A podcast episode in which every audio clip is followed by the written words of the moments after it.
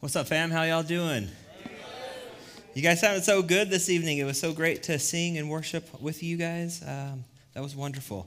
I hope you guys had a great Thanksgiving. Let's be honest. How many of y'all started or ended up finishing a fight at Thanksgiving? This anybody raise your hands? Confession time. Y'all taking the humble road? None of y'all started or finished any fights. You know the rules religion and politics. You had one job to offend somebody this holiday. Fine. Well, better next next year, y'all. Um, Pastor Bryan here. It's a pleasure to be with y'all. We're going to uh, look into God's word together. If you would please, if you got a Bible, will you go to Romans chapter 9? We're going to finish chapter 9. We're going to dabble into chapter 10. And as you get there, I will pray for us, okay? Uh, Lord Jesus, we love you. We thank you for your word. Your word is truth. It is, it is very good for us. Um, Lord, I ask that you would use me this weekend, this evening, as preaching your word, as a vessel of your mercy to uh, shepherd and preach and teach your sons and your daughters from your word well.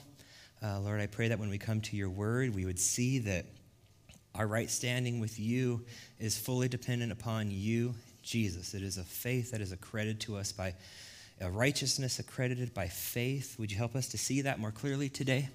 Lord, would you help us to love you greater today? Would you help us to have greater zeal for you today? Would you help us to have a greater lost and uh, a greater passion and zeal for the lost today?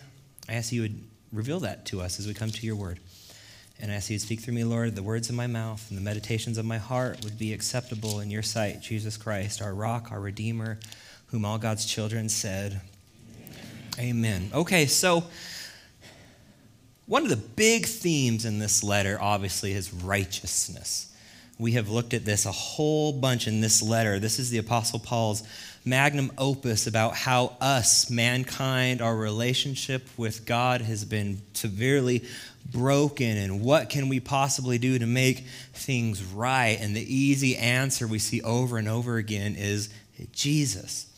Righteousness in Christ, what Christ has done for us. It's a beautiful thing. It's the gospel. And yet it's something that so many people stumble over. But this idea of righteousness in this letter is 30 times we see the Apostle Paul use this letter. In our seven verses today, the Apostle Paul is going to say righteousness six times. And yet, not to sound kind of heretical, I'm not going to spend much of our time today speaking on righteousness. I think what we're going to look at and unpack together, it's under the umbrella of righteousness for sure. But there are a few things I want us to see very clearly in our text today, and those are very simple. Um, that there is a right and there is a wrong way to get right with God. Additionally, we'll see that there is a right and there is a wrong zeal, passion one can have for God. And there is a right and a wrong way for us as believers and how we respond to the lost, how we respond to those who are enemies of the gospel, to those who are trusting in something other than Jesus Christ to get them right with God. So I think right and wrong way was an appropriate title this weekend. So, in context, chapter 9, we have been wrestling with Paul with these questions about predestination and election and God's sovereignty. And he's been making this argument about, well, then how come so many of God's chosen people, Israel, um, how come so many of them have rejected and stumbled over the Messiah, Jesus Christ? And Paul has been answering these questions. It's not because, in chapter 9, because God's word is uh, failed, that God has done something wrong. He clearly just can't keep his people entertained. It's not God's issue. It's not that God just refuses to give mercy to some people and refuses to. So we went through all the election and doc, uh, predestination things. And but as we see today, that there is a willing rejection when it comes to righteousness by faith alone. And contextually, Paul is speaking to a, about a religious people, a people who would see the gospel of grace that is free and available for all, but would say, No, it seems too easy, or No, that's offensive because I have so much in my hands already. I've done so much. I've contributed so much. I've got so much church done. I've, so Paul is speaking contextually to about a people who have rejected God's only way to salvation that is in Jesus Christ alone. And I think that's interesting Because 2,000 years later, as we see, it's still a prevalent thought and a belief in our culture today, isn't it? So, in a world full of endless amounts of ways that people try to get themselves right with God, there has always been and there always only will be one way. And that answer is Jesus Christ, right? So, our first big idea that we're going to look at is there is a right and a wrong way to get right with God. We'll start in Romans chapter 9, verses 30. What shall we say then? The Gentiles who did not pursue righteousness have attained it. That is, a righteousness that is by faith. But that Israel, who pursued a law that would lead to righteousness, did not succeed in reaching that law. Why? Because they did not pursue it by faith, but as if it were based on works. They have stumbled over the stumbling stone. Did I lose that over there? Let's see what we got here. Yeah, good enough. So, verse 30 is a question, and Paul's answer. Our only hope to obtain righteousness is by faith. Okay, so that's the right way. The wrong way to get right with God is verse 31 relying on your own works. That's Paul. He says that's the glaring problem here with these Israel people we're talking about. A religion of works will not succeed. Now, when you tell a very religious person that their religion is dead wrong, that's pretty offensive, am I right? That's a great way to ruin Thanksgiving, which I'm disappointed y'all didn't try and do this year. Telling your religious family that they're wrong.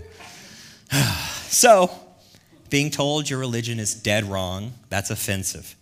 But if you look at verse 30, if you go back again just for a second, the Apostle Paul is like, well, hold on one second. Here, hold my beer. Watch this. The Gentiles who did not pursue righteousness, they have attained it. That is a righteousness that is by faith. So, the people who pursued God by keeping the law, they miss him. And the Gentiles who did not pursue God at all, they obtain this righteousness. Do you realize how offensive that is? Think about it. The Jewish people, they knew God. God we're his people. He rescued and ransomed them. He's delivered us. He's brought us to this place. We have God's word. We have the Torah. We have the first five books. We have the prophets. We got 613 rules to memorize. And the Jewish people are like, You got it. Yes, sir. I wish there were more. We're going to obey every single one of them to show you and God just how much better and how good we are. Paul says that's the wrong way to get right with a holy God. And we've unpacked this in detail in previous sermons, so I'll just say it very briefly. The purpose of the law is not to give somebody a standard. Here's how you become good enough. If you do these things, then you will get the pie in the sky. If you obey and do all these rules, and if you act like this and don't act like that, then God will give you his righteousness. That is not the purpose of the law. The law is like a mirror that just shows us what a mess we are.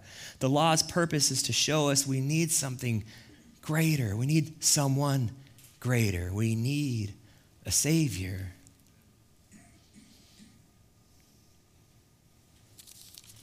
And that's the problem. They stumble over Jesus. In their attempts to obey the Mosaic law to be right with God, verse 31 says they actually they, they don't succeed. So why? Why does a religion of my efforts and my work, and I'm just trying to do better, and I'm just trying to endure, and I'm just trying to just improve myself, why is that the wrong way? Because, did I put it up there? No, hold on, save that. Because they did not pursue it by faith, right there, but as if it were based on works. So there it is. The wrong way to get yourself right with God is you, your works. Good luck. The right way to get right with God is faith, fully trusting in someone better greater than you. That is what sets Christianity apart from every faith and world religion and spirituality to this day. Religion is man centered. It's up to you. You're climbing the ladder and you're striving to get to that top. And then when you get up there, there's another dude who's not God who's looking down at you with his arms folded and said, Good job, but you still got a whole bunch more to do. Or Christianity is God coming down to us. It's God centered. It's God saying, You don't have what it takes. So God sends his son, Jesus Christ, the second person of the Trinity, to live a perfect life, to die a perfect death, to conquer sin, death, and, and the grave. And with arms stretched out on the cross, he says, It's finished for you. That's the right way. That's the only way. So Paul continues those who have rejected God's only means, only way of salvation, they've stumbled, verse 22, they have stumbled over this stumbling stone. And so now the Apostle Paul in verse 33, what he's doing is he's quoting, he's taking two verses from the prophet Isaiah. This is from chapter 8 and from chapter 28, and he says this Behold, this is God speaking to Isaiah. I am laying in Zion, in my place, the place where I've brought my people to dwell. I am laying a stone of stumbling, a rock of offense. And whoever, but whoever believes in him will, will not be put to shame. So, this is an Old Testament prophecy that the Apostle Paul clearly understands is pointing to Jesus. And what he's saying is that God is telling us six, seven hundred years before the Messiah comes into the world that God's people are going to see him and they're going to go, nah, and they're going to stumble over him. We don't want that one. And then 2,000 years later, in our world's history, that's exactly what we see. Jesus shows up and they go, no, that's not the king we're looking for. And so they reject and crucify and kill their Messiah. So, the cornerstone of their faith, the culmination and the promise of the Messiah, they have stumbled over the stumbling stone. And now, for a moment, what are, what are some reasons? Just think about it. There's plenty of reasons, if you read the Gospels, why the religious folk had a problem with Jesus, why they rejected him. Um, one, obviously, is Jesus wasn't their, their style. They expected Jesus to be this mighty warrior Messiah king who would uh, tear down Rome and their oppression, and then they would free them from the oppressive Rome. And he didn't do that. He kept talking about how his kingdom is from this other world. They didn't like that. They didn't like the people that Jesus associated with. He hung out with sinners and tax collectors, and he touched the diseased people, and he spoke with sexual sinners, and he helped demon possessed people. The religious folk were like, we're not about that. Keep that all away from us. Another glaring issue is why they rejected Jesus, is because those are the type of people Jesus interacted with, and those are the kinds of people that Jesus invited into his world and saved. Paul mentions that here in verse 30, right? Like there's these Gentiles getting saved. That's like saying your greatest enemy now just gets to move in and live in your house and mooch off of you. That's like, I'm just going to show my heart here. That's like back in 1998 after game six where Michael Jordan pushed up Bryon Russell. That would be like saying, that's a, that's a Bulls fan probably clapping. So, security, could you have them escorted? We'll wait. oh, it's Brent. Oh, man, he is like security. Hey, Brent, will you escort yourself? uh, so imagine after Jordan pushed Bryon Russell and then they stole a championship, and ruined most of my childhood and some of my trauma today. Imagine that summer, Michael Jordan decided to bring his talents to the great Salt Lake City and play for the Utah Jazz. I would not have that. That is not acceptable to me. I would protest, I would glue myself down to the court, and we'd be, I'd, yeah, it'd be a joke. But we don't even say that guy's name in our house. Like, that's a problem for me. Paul is saying here that God's people in the same way, they're looking at people that they once despised and rejected and would have nothing to do with. And he's saying they're being ushered into their kingdom and they're being ushered out. That is so offensive, right? It would be like the picture I was showing. It would be like being on, say you were on the high school team and uh, you're, you're, you were on your high school team's basketball team, right? You're really good. You practice every day. You do all the drills. You show up to practice. Coach says what to do, and you do it. And then one day, coach walks in and he says, brings in the whole team. He says, Hey, guys, um, you're awesome, but I'm going to have to let every one of y'all go. You're cut. I've got a new team. And you'd go like, huh, okay, I wonder who these guys are. Maybe the NBA All Stars showed up and like took over our team. Why would you cut us? And then you look over and then you see the kids on the court, and it's like the the nerds. It's like the the theater kids, the dance kids, and you're like, wait, that's not, that's not happening at all. They don't even know how to dribble a basketball. They're on the team, they make the team. So, in a bad way, that's a little bit like this picture here. For the Jewish person who adheres to all the rules and the religions and the laws and the team practices and the commands to hear that what they've done, what they do, is not good enough. And then there's these Gentiles, these nerds, these dorks who don't have the law, have never once given a rip about God's commandments, don't know how to dribble a basketball, and you're just saying they're on the team, they're righteous by faith now. It's just that easy. That is so offensive, right? So that is one reason why people rejected Jesus. But still to this day, people still stumble over Jesus for the same reason. The gospel of Jesus Christ, it destroys religion and zeal and legalism for those who have been born and raised in religious upbringings and religious duties.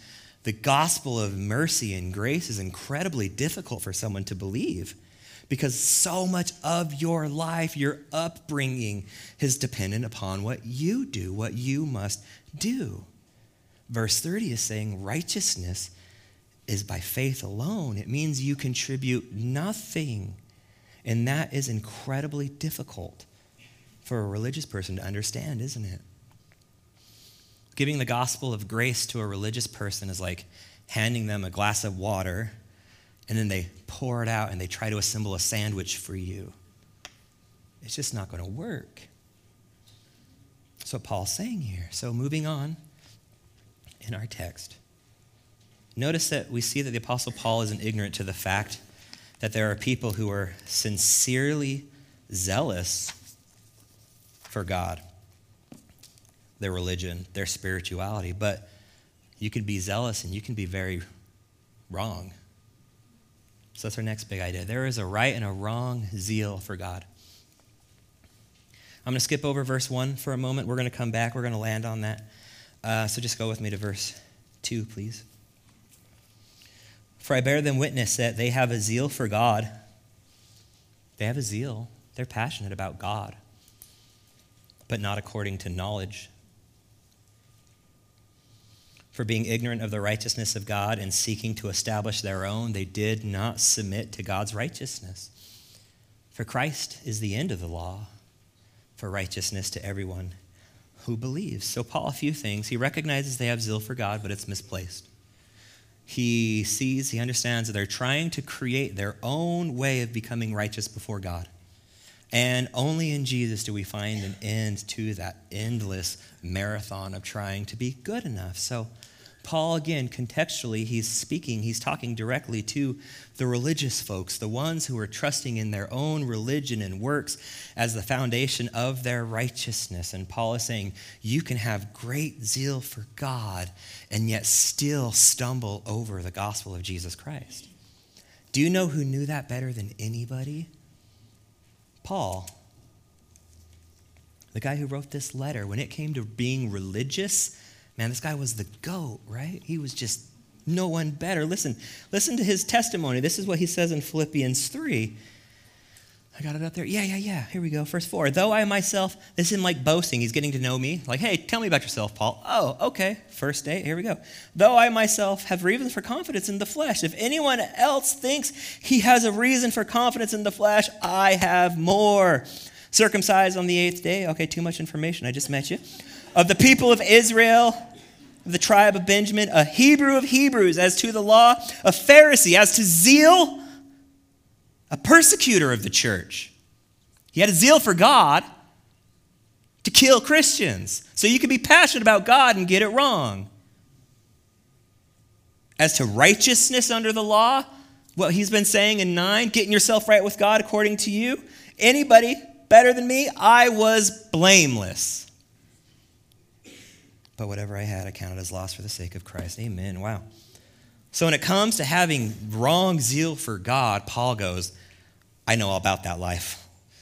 I get wrongly placed zeal. That was me. You guys know, you remember my former life. And I think that's so good for us to keep that in focus when we read through the letter of Romans because this book is so rich and deep and meaty and chunky on doctrine and theology. And it's awesome, but it's equally full of passion and desire and a heart for the lost. So we have to be careful that we don't lose sight of the Apostle Paul's heart here, even in the rich, deep, weighty, theological smugness that it can sometimes produce in Christians to our shame. But Paul gets here. He knows what it's like to be confronted with the gospel and how offensive it is. He knew firsthand what stumbling over Jesus, the cornerstone, looks like, didn't he? So he's saying, I get their zeal. I understand how they you might feel. I know how offensive this is. He goes, I get the zeal. You know God. You have Torah memorized. You've got 613 commandments. You the mitzvah. I know you don't touch pork, not even with a spork. I know you have your family genealogy backed all the way to Abraham. I know because that was me too. He says, if your zeal for God, here's the thing, but if your zeal for God doesn't actually bring you to Jesus, it's the wrong zeal. It's misplaced. In Scripture, and I love this that Scripture and Paul himself never try to cover up Paul's BC, who I was. Listen to some of these other verses in Acts 22. Paul saying, I was zealous. There's that zeal. I was zealous for God, like you all are to this day. I persecuted this way, that's Christians, to the death binding and delivering to prison men and women. Galatians 1 You have heard of my former life in Judaism, how I persecuted the church of God violently and tried to destroy it. You know the story of Stephen getting murdered in Acts chapter 7. Paul's there holding coats. 1 Timothy, I was a blasphemer, persecutor, opponent so Paul is not ignorant to what he's saying. He can very much relate to this. This was his experience. And these people that he's mentioning, he's deeply, relationally, emotionally connected to them. He has a heart for them. He loves them. He's talking about people that he once did life with. And he says, I bear witness. I understand their passion and their zeal for God, but it's not according to truth. That means it's not according to Jesus, knowledge, truth. If your zeal for God does not point you to Jesus, you're stumbled. They do all the religious things, but they don't see it's blinded them. They are sincere, but they are sincerely wrong. Christian, do you see how prevalent these verses are for us even today? This culture that we live in here in the great Salt Lake City, Utah? We live and we do life with people we love, our friends, our family, our neighbors, our coworkers who have zeal for God, but not according to knowledge. People who we love, who live religious lives, dressing up, doing church, studying scripture, tithing, enduring till the end, working and striving. And in the process, they completely miss the Lord Jesus Christ. All the stuff they do with zeal, but not according to knowledge. If it doesn't point you to Jesus and Him alone, you've stumbled. A zeal for God will bring you to Jesus.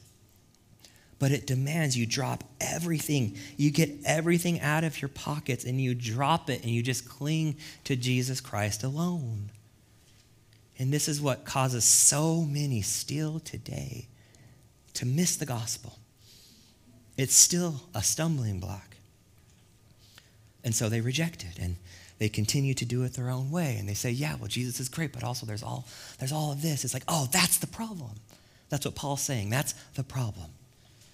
You're seeking to establish a righteousness of your own, verse 33, but they, 3, but they did not submit to God's righteousness. God says, I accept one payment, one and it's my son. Any other payment you try to bring to me is so offensive, it'll be declined. It'd be like trying to spend a gift card to one store at another store. This is a bad illustration again, but hey, you, you get what you pay for.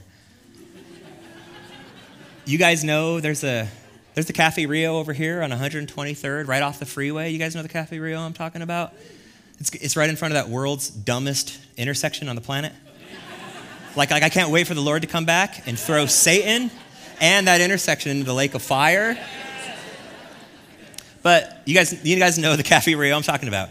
Did you know before that was a Cafe Rio? Did you guys know what that used to be? It was a Carl's Jr. It's all right. Bear with me.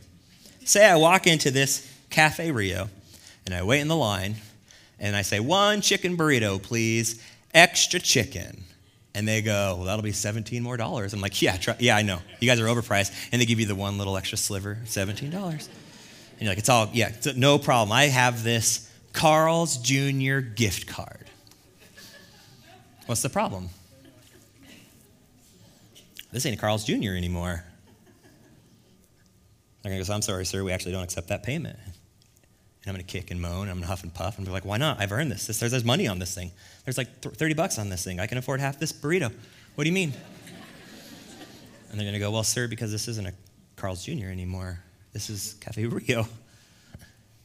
Another bad analogy, but a person who thinks what they've got in their hands, their religious rules and practices that they follow, is what will make them right with God, is like trying to use your Carl's Jr. gift card at Cafe Rio. The payment won't work. You need a different payment. The only acceptable payment to God is the blood of his Son, Jesus Christ. The old religious system, any new religious system, will not work. True zeal for God will only, if it's true, bring you to the feet of Jesus. That's the only place a true zeal for God will bring you. Nowhere else. Christ is the end of the law. Christ is who brings us to God.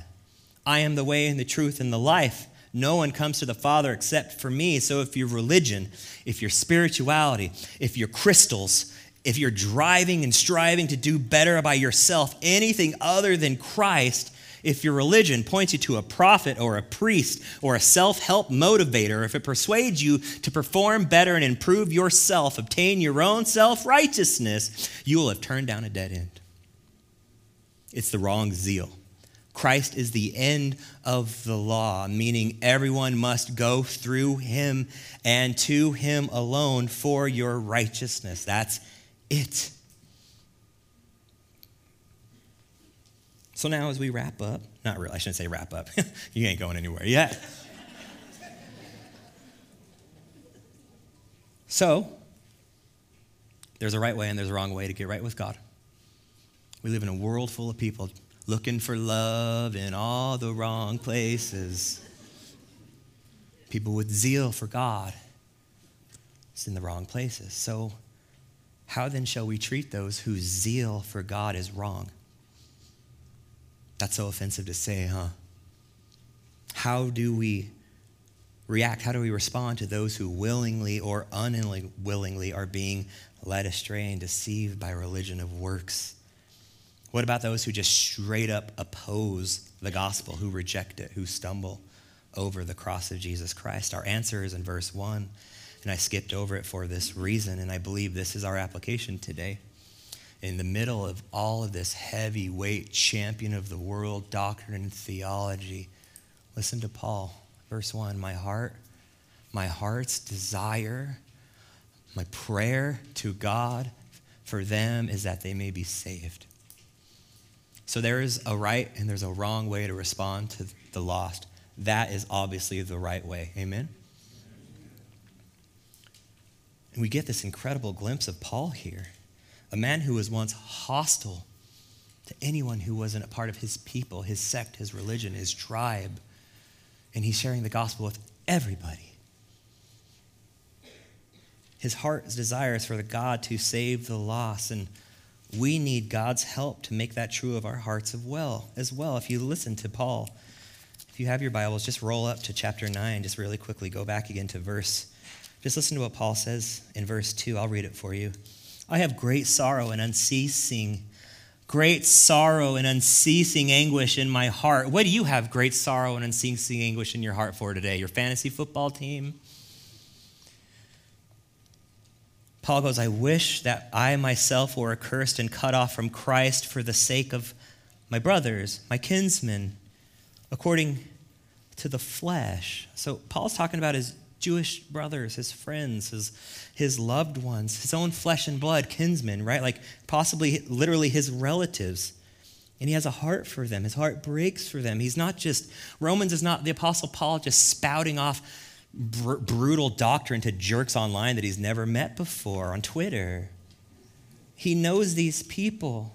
He's deeply invested in these people, and his heart breaks for them. So he says, Do you know why I pray for them? Do you know why I preach to them? You know why I would die for them? Because I was just like them. I was blind. I was deceived. I was so zealous and proud and haughty. And God should have crushed me, but yet in his sweet mercy, he rescued me. And so Paul sees. He has a new set of lens. He sees people now through the lens of Christ. I so badly want them to see. I so badly, my heart's desire is that God, you would save them. God, save them. Beloved, that is the right way for us to respond to the lost world and our friends, our family. I believe a heart that breaks for the lost is a sure evidence of a person who has true zeal for God, right? Like if you think for just a moment of what God has saved you from and who he has saved you to to be with forever, it is impossible. It is impossible to see people around you the same way ever again. You just see sheep lost without a shepherd, the lost and the blind being led astray, beaten and battered and broken, in desperate need of a Savior everywhere, from the irreligious and the atheist to the religious and the Muslim. And our right response is a heart that should pray and desires for God to save them, and a heart that says, God, use me. And then there's the wrong way. When we see the unbelieving world as they're just our enemies, they hold a different faith their atheism, right? Maybe it's someone they've offended you and hurt you. Maybe it's a Christian brother or sister. And your heart just goes cold towards them. You're just like, huh, screw those guys. Be gone with them. Canceled, unfriended, uninvited, unwelcome. Let the gossip and let the slander commence. That is the evidence of a hard heart that has gone cold, not just towards the lost, right? People made in the image of God but a heart that has gone cold towards Jesus Christ himself. I'll be honest, when it comes to, like contextually here, like religious folks, self righteous, religious people, my heart gets so cold so quick. Growing up here in Salt Lake, I've always been the black sheep, the only kid you couldn't talk to in your class, and the only kid in the neighborhood you couldn't play with, the only kid that didn't go to church. So I've got bad taste in my mouth when it comes to religious folk, which is hilarious if you would have met 13 year old Bri Bri and told him he was going to be a Bible preacher one day. That's funny. But there's this pride and there's this sin, there's this wickedness in me to this day God has to crush. Like, I'm going to be totally transparent. If you were like, hey, Bryan, Pastor B, I want you to go and you need to go share the gospel. there it is. I want you to go and share the gospel with this super cute, tight, uptight religious family. Or you can go share the gospel with the biker gang slinging drugs. I'm going with the biker gang. I like my chances with them, right? Give me the addict, give me the abused, give me the demon possessed. Just don't give me the uptight religious guy. I like my chances with the guy who might try and shank me than I do the religious person when I try to bring up anything to them about faith or Jesus and they just they take one look at me and they just shut off. I like my chances with the heathen that Paul mentions in Romans 1. Give me all them. You give Pastor Josh the religious folks in chapter 2 and chapter 3. So God has to help me here. He really has to help me here. Because the religious and the irreligious both desperately need the gospel of Jesus Christ. And that convicts me. Who do I think I am? I become the people that Paul says God condemns the moment I start treating people that way. Do you see how hypocritical that is of your pastor? Who do I think I am? Who do I think I'm better than? I hope that cuts you. I hope that cuts you good. Who do you look down at when it comes to who you will bring into your world, who you will invite into your life, who you will share the gospel with? That's the wrong way to respond to the lost. You know, 100% of the people, 100% of the people that you hate online, 100% of the people, the religious people that drive you up the wall, 100% of the atheists that bug you, they are all 100% made in the image of God. Brothers, my heart's desire and prayer to God for them is that they may be saved. We have such a great opportunity to learn from the Apostle Paul here. God, give us a heart for the lost, the religious, the irreligious, the biker gang, the crossfitters, the vegans, any, any of them. God, just use me. Just I want to be like Paul, right? Like that God would give us hearts like Paul, that we wouldn't just plop ourselves up upon pedestals of superiority, but the Lord would actually break our hearts, literally break our hearts for the lost. Do you share Paul's burden for the lost? It's Jesus' heart for the lost, really, right? You see Jesus in Matthew 9, I think Matthew 9, when he says he looks at the crowd and he's, he's moved with compassion because they're like sheep without a shepherd. They're just lost. It would be good to remember, too, that like Paul says in Romans 5, that we too were once off, far off from the Lord, weren't we? We were once enemies with God, and Christ died for us at our worst. So, a little practical challenge for you, and then we'll wrap up, I promise. It seems so silly to say this, but let's be real. Are we doing it? Will you pray for the salvation of the lost? Would you pray that the people in your world, God would just do what only God can do and save them? Do you love them? You think a moment about an eternity separated from God. Do you love them enough to go, God, I don't want that for them? Would you save them? I love this thought from C.S. Lewis. This is a challenge I give us to, tonight. He says this I have two lists of names in my prayers those for whose conversion I pray, and those for whose conversion I give thanks. The little trickle of transferences from list A to list B is a great comfort. I love that. I think that's great. I would challenge you. Let's what if we all made a list today? You got a little handout today. You could fill out the back of it. You could write down some names right now. I'm sure if you got a heart, you could fill this up pretty quickly. Uh, people that you know do not know the Lord. They may have a zeal for God, but not according to knowledge. And you just start praying for that list of people, right? Maybe you get a buddy, you get your kids involved with this, you pray for these people. You get a buddy and you're texting them, hey, here's my list of buddies. I really want to see you know the Lord. Will you pray for them? Will you pray God would save them? Or get a text thread going. Like, what if, what if our heart, what if my heart, what if your heart, unceasing desire and prayer was that God would save? That we would pray faithfully for God to take those in our list A and move them into a new list B. I know I was on many people's A list for years. It's, it's kind of crazy. As we were driving to church, here's one right here. This is Pastor Billy's, uh, his gurnal from 2006. I don't know if you noticed down there at the bottom. He goes, Brian Clifton and I went to McDonald's and talked about God. 2006. Pastor Billy sent that to me today. I was on somebody's list. Many others, but I know Billy was praying for me. He used to call me when I was still on tour doing the whole death metal thing, going like, I just want you to know I love you and I'm praying for you. Like, that's so weird, man. You're such a weirdo, Billy. How many of us can attest to that? You're the fruit of someone who loved you and prayed unceasingly for you. Their heart broke thinking about you not knowing Jesus.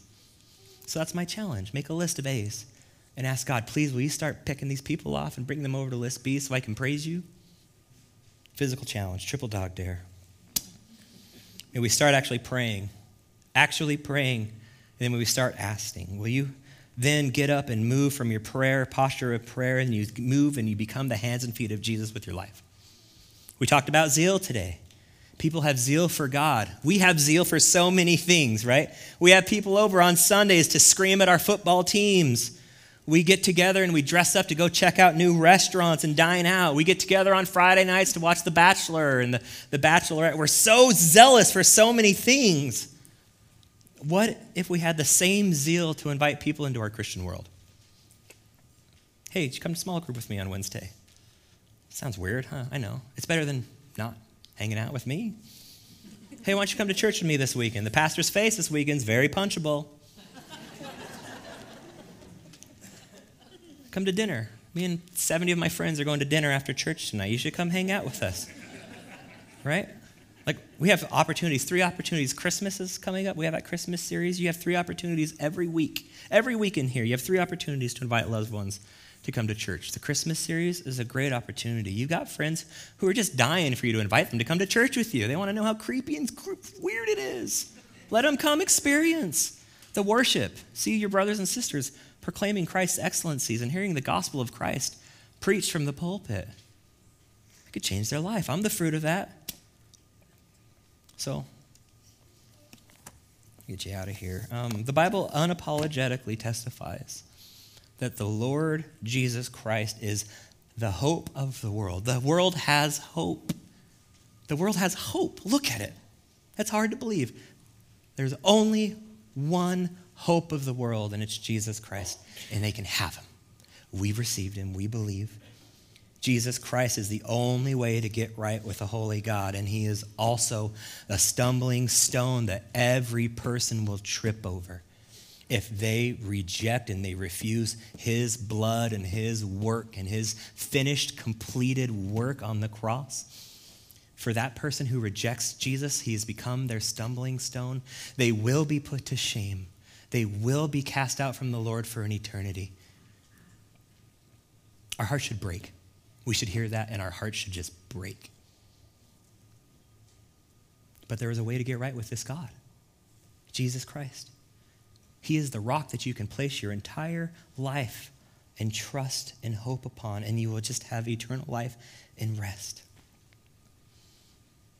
My friend, may it be found true in your heart today that you confess and you believe fully and completely that Jesus Christ is enough. Let's pray. Lord, thank you for your word. Your word is truth. It is so good for us. Lord, for those who know you, we confess you are our only hope in this life and in the next. It's just you, Jesus. You are the rock of our salvation. So, God, I pray that we'd have zeal. we'd have zeal that brings us to your Son, Jesus Christ. You give us a zeal, you give us a passion. Our hearts would break for the lost, people we love, people we cherish, people we, God, our desires, you would save them. Lord, I pray for the lost. I pray for the people in my world that I love and they are so far from you. Would you do what only you do? Would you awaken their hearts? Would you turn them from a life of ruin and you'd bring them to yourself, to your feet, Jesus Christ? I pray you would do that. That is what we believe, Jesus. That is who you are. And Lord, we respond for those of us who believe. Um, thank you, Jesus, that whoever believes in you will never be put to shame. That is so beautiful. Lord, for those of us who believe there is not one moment of our life that is wasted or useless, we will never be put to shame. We are not ashamed of the gospel. Thank you, Jesus. That's true for us. So our response, God, is help us love you better. Help us love the lost. We need your help to do that. And it's in your name we pray. Amen.